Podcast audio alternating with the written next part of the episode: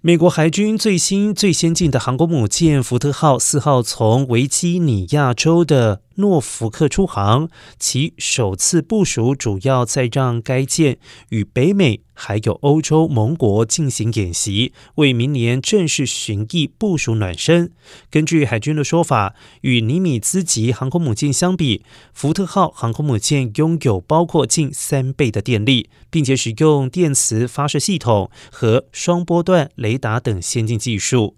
美国海军官员透露，福特号航空母舰和其他打击群将与盟国加入在大西洋和地中海的第二和第六舰队，共同展开行动。